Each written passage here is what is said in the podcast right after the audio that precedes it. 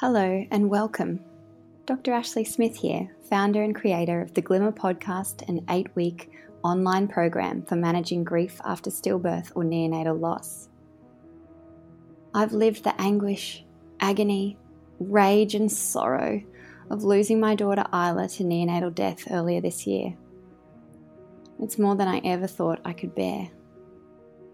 Coincidentally, I work as a doctor in obstetrics and found myself in this awfully familiar situation because I've personally managed pregnancy loss many times before in my own patients.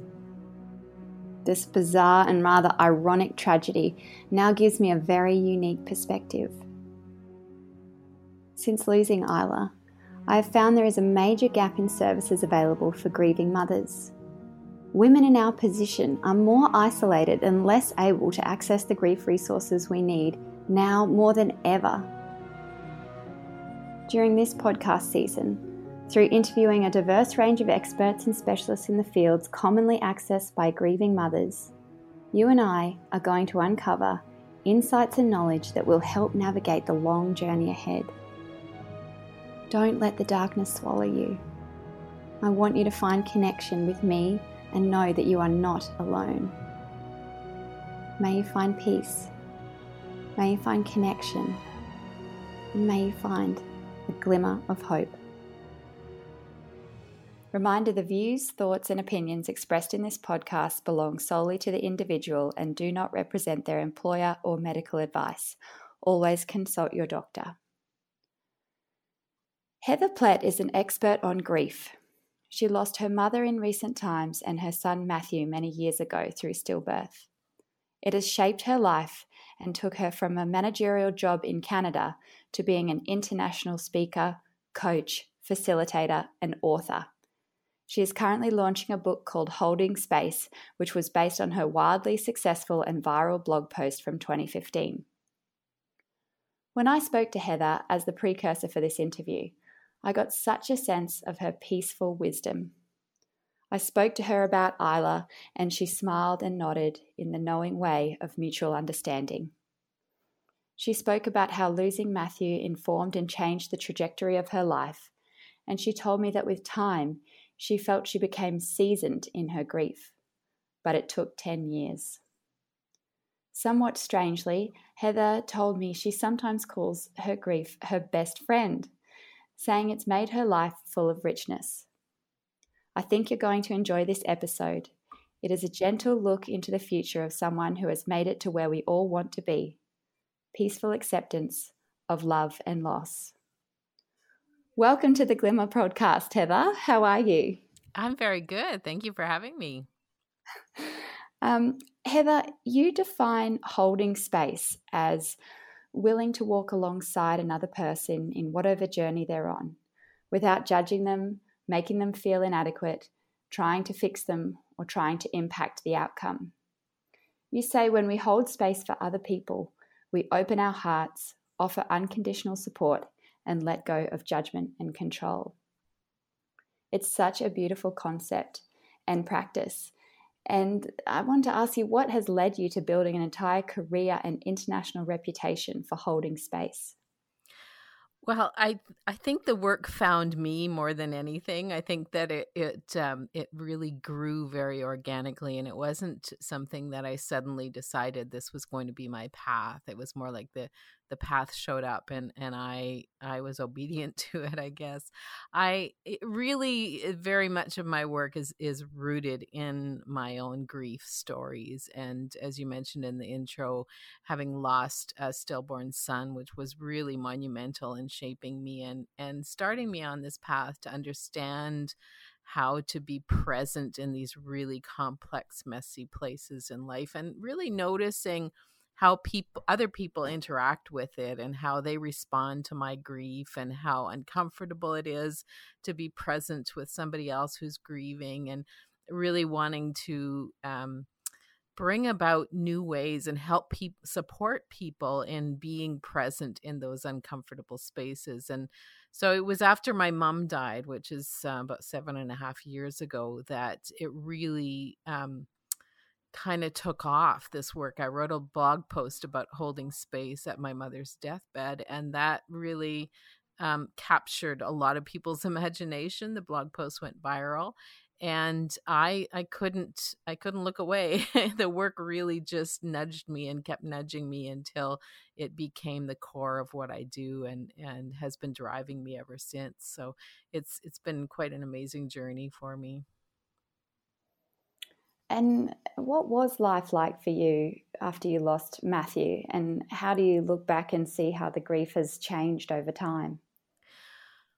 Well, one of the things that I teach about in my uh, work around holding space is I talk about a concept I call liminal space. It's not my own term, but it comes out of a um, anthropological term actually the limen is the space in between and it's really kind of a space of emptiness and uncertainty and loss and and a whole lot of complexity because it's in between two places. It's between what what you once were and what you're still emerging into. And the the metaphor i use to talk about it is the the chrysalis between the caterpillar and the butterfly. When you have to surrender to just um place of mess and mush. Like they say inside a chrysalis, it's just a gel like substance that doesn't resemble the caterpillar or the butterfly. And so for me, I, that was really what I was thrust into after losing my son. It was like everything had been uprooted in my life. I couldn't believe how much it had transformed my worldview and my, eh, you know, the way I responded to the world. I had a really good, steady job before that. I had a family with two small kids at home and it felt like it eh, you know things were going the way they were supposed to be going and kind of the typical you know uh, a young girl's dream of what life is supposed to be kind of the picket fence and house in the suburbs thing uh, but everything just felt completely unstable after that and i started questioning everything and ended up uprooting my career and changing a lot in my life. It took a, quite a long time because I had to really be in that place of of the messy liminal space first. But that's um, it. It was life changing. Really, it it um, as much as it was uncomfortable and very messy. It's also what led me to a place of really deepening relationships with people that really matter with to me really deep work and really eh, you know work that means the world to me i can't imagine having a better life really than i have now. Oh wow. And and you and you say you sort of it was a very spiritual time for you.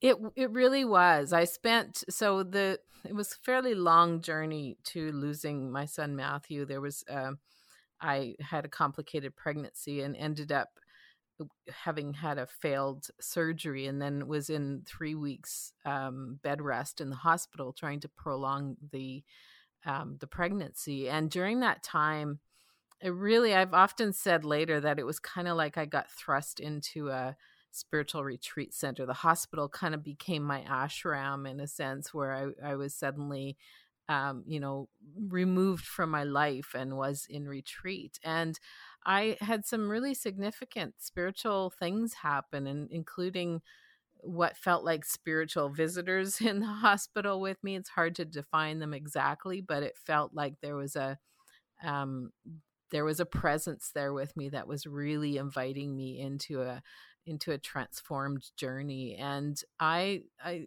you know, some of that change for me. I talk about the liminal space some of what what really transformed for me was a different um, kind of spirituality. I had been living a fairly traditional Christian life up till then, and really transformed how I interacted with the spiritual world, with the natural world, with um, you know my my understanding of a god or goddess, and um, yeah, it it deepened who I was and how I understood myself in the world and I, I guess it this sort of experience it is so life changing and devastating and monumental for all of us you know that have been through that because it's you're sort of living one life and you're going along and everything seems dandy yeah. and then and then this terrible awful tragedy happens and you do think of think of everything in your life um, and it changes how you view it. and I guess it reminds me of like that that idea of post traumatic growth and right. that you are evolving into something and someone that you wouldn't have been otherwise. Yeah. And mm-hmm. yeah, I, I, look at um so I know that, you know, you'd had a, a short cervix and then the cerclage operation and then it had broken the membranes. Mm-hmm. And and so you were in hospital with sort of ruptured membranes for for a number of weeks is that right yes yeah it was three weeks and then um, infection set in at the end of the three weeks because i had no membrane to protect him oh. mm-hmm. and do you think of I, I sort of I know you sort of felt some anger towards the, the medical team at the time and you had to work through work through those emotions? Yes, I had to really come to terms with what had happened. I mean, it, there were a couple of um, errors on the, on the part of the medical teams involved. First of all, my own um, family practitioner, uh, about a week earlier, when I sensed something was wrong with a pregnancy, um, she chose not to do an internal exam that might have revealed that I had uh, my cervix was was dilating too quickly, too far too early in the pregnancy. Um, so if she had made a different choice, it might have turned out differently. And then the surgeons um, made the mistake and um, it, it, punctured the the membrane, and that was partly because the surgeon in charge, just at the last minute, I found out that it was actually an intern that was going to do the actual surgery, and not the surgeon that I had a high level of trust in. So it was a bit of a um, felt a little bit of a betrayal in that moment to suddenly realize it was somebody else doing the surgery and mm-hmm. so i had to really come to terms with had had i um, had i maybe had too much trust in the medical uh, practitioners and hadn't trusted my own body enough and my own sense of what was right and but at the same time being in that place of, of frustration and anger didn't really solve anything and didn't really help me to become uh, healed from uh, the pain. And so I, I had to let it go. And there was a one night in the hospital a couple of weeks in, about a week before he died, when I just I spent a, all night kind of wrestling with that that my choice. What is my choice to to be in acceptance or to be in bitterness? And I I, you know, somewhere in the middle of the night recognized that bitterness was not going to be healthy for me or my child or my family. And so I chose to accept it and to be in a place of more spiritual surrender with it and that really helped me um, helped it be a, a, much more healing experience even though there was still a lot of grief at least the grief wasn't mixed with bitterness and and when you talk about post traumatic growth i think it was partly because i made the choices that i did um, not to stay stuck in the trauma but to uh, allow it to pass through me and heal. Gosh that would have taken so i mean that's very early on to be changing from yeah. from bitterness to that sort of um yeah acceptance and I wouldn't say that's the end of the story. I mean, as as we all know, those things cycle through us, and there's there's other moments again later when when I had to cycle through it and and remake those decisions because those choices are very rarely just a one time thing. Um, but I continued to choose healing over bitterness. Mm, it's amazing. And I think, you know, you talked about, you've obviously thought a lot about the the weeks leading up to Matthew's passing and and I think you know we've all gone over that time with an absolute fine tooth comb mm-hmm. thinking, could I have done something different? You know, did I miss something? Did did somebody else miss something? Would it have all been okay? And mm-hmm. it's that's another sort of aspect to to the grief and to your mind trying to process what has happened. Yes. Yeah. Yeah, it's it it's such a complex thing that the mind has to process and especially when there is some chance that something could have gone differently you have a, a tendency to kind of spiral through that again and again. And eh, you know, I one of the things that I highly recommend in my work is to develop a journal practice and write these things out and and allow yourself to write out the anger and the fear and the frustration and just put it on the page as it is and don't try to fix it in yourself but just release it onto the page.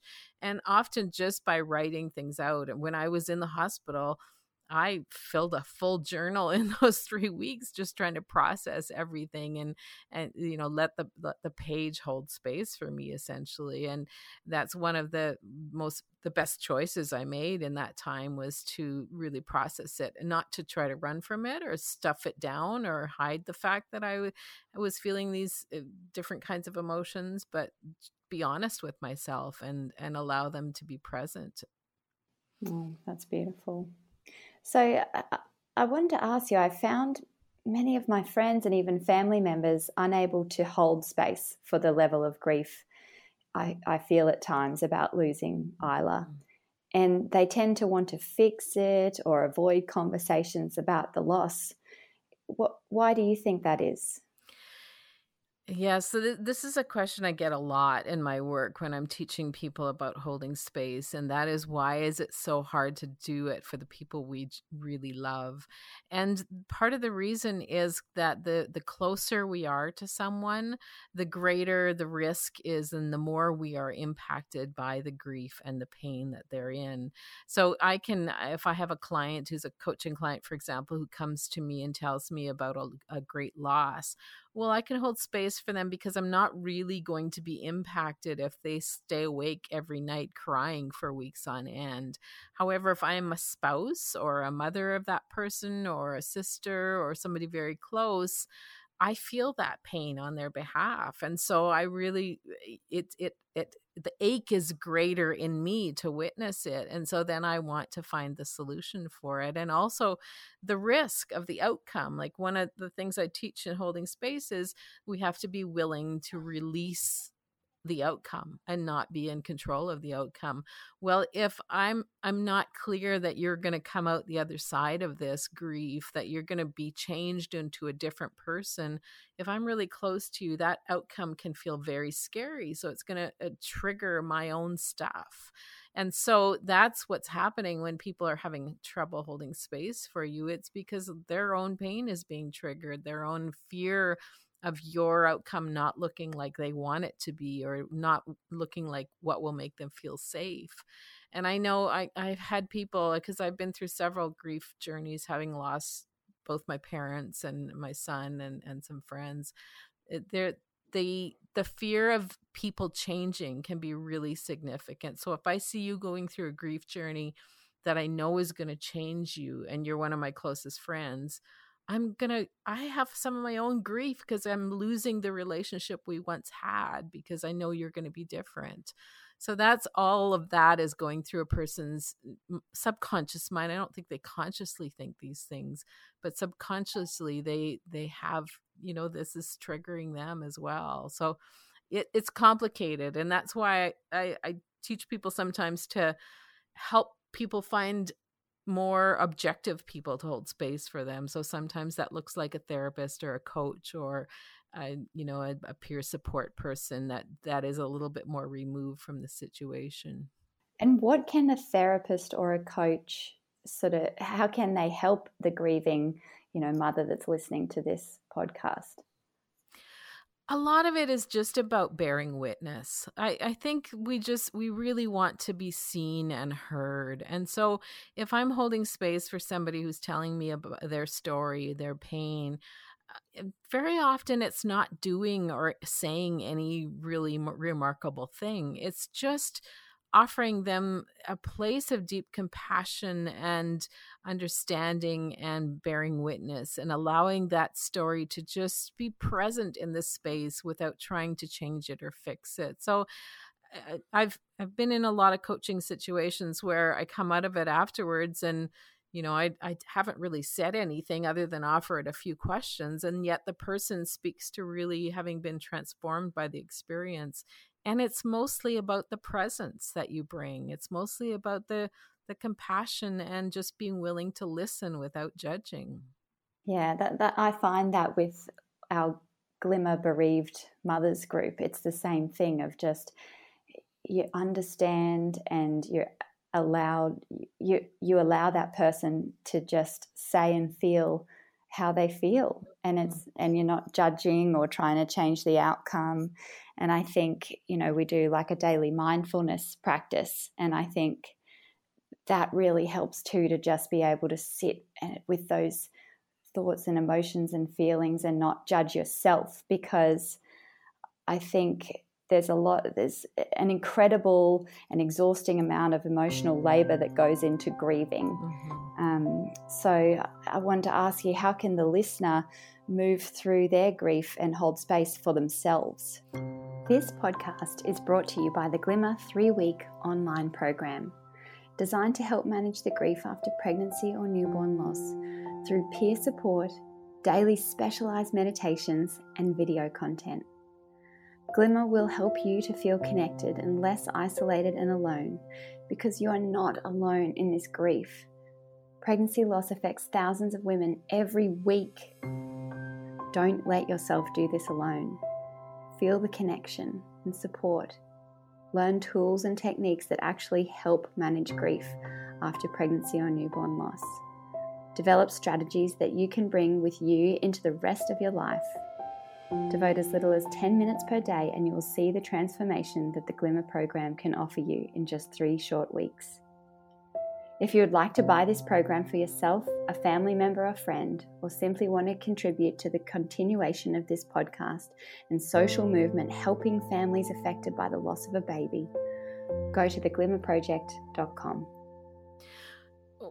One of the things I, I use a model um, it wasn't developed by me, but it's called the um, the ring theory, and so people want to look it up. It's Barry Silk, or no, sorry, I'm saying the name's wrong, but it's it's called the ring theory. And what they talk about is is imagine that a person who's been through a, a traumatic experience or grief experience place them in the center of a circle and then create rings around them in that circle uh, and imagine that the people that are closest to them are the ones in the first ring outside of their circle. So it's their their beloveds their their spouses their uh, immediate family members their closest friends.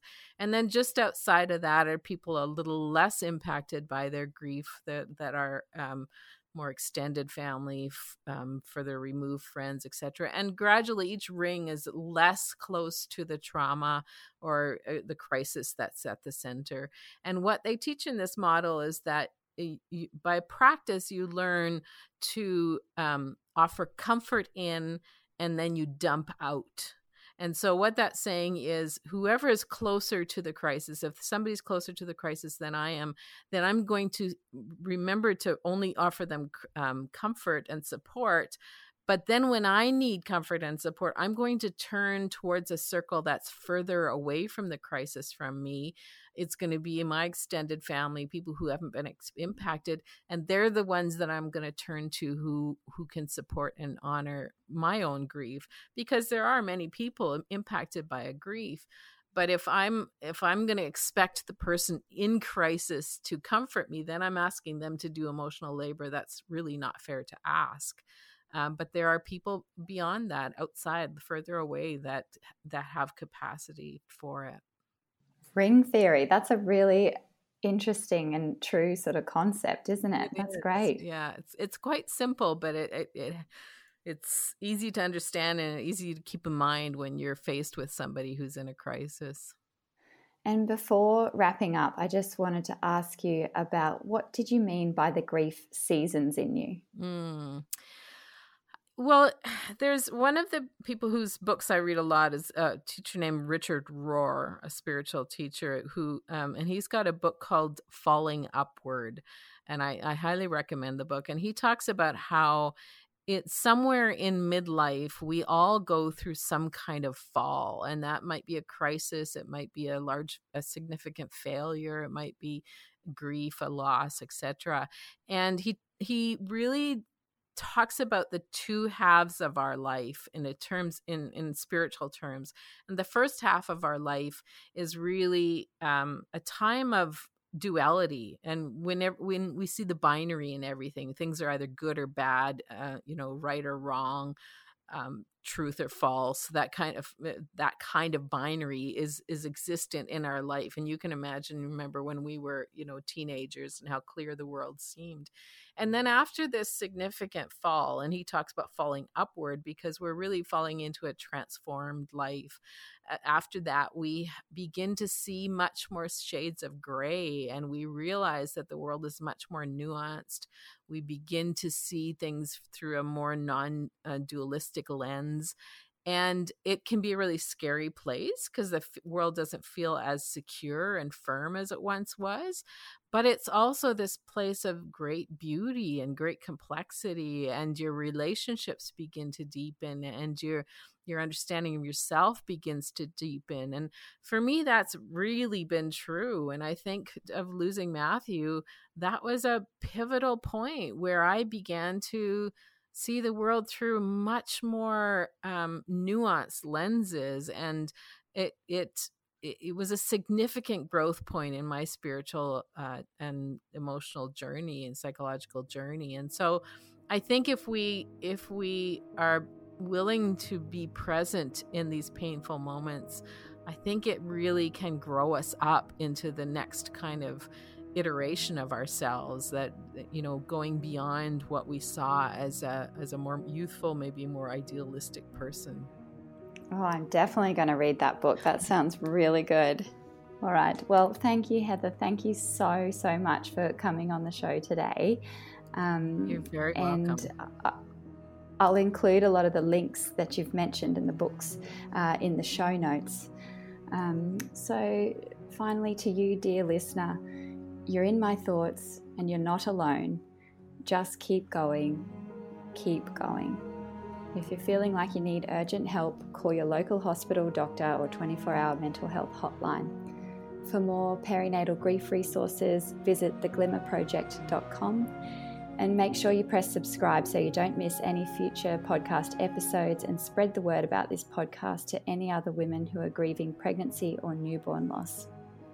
Thank you.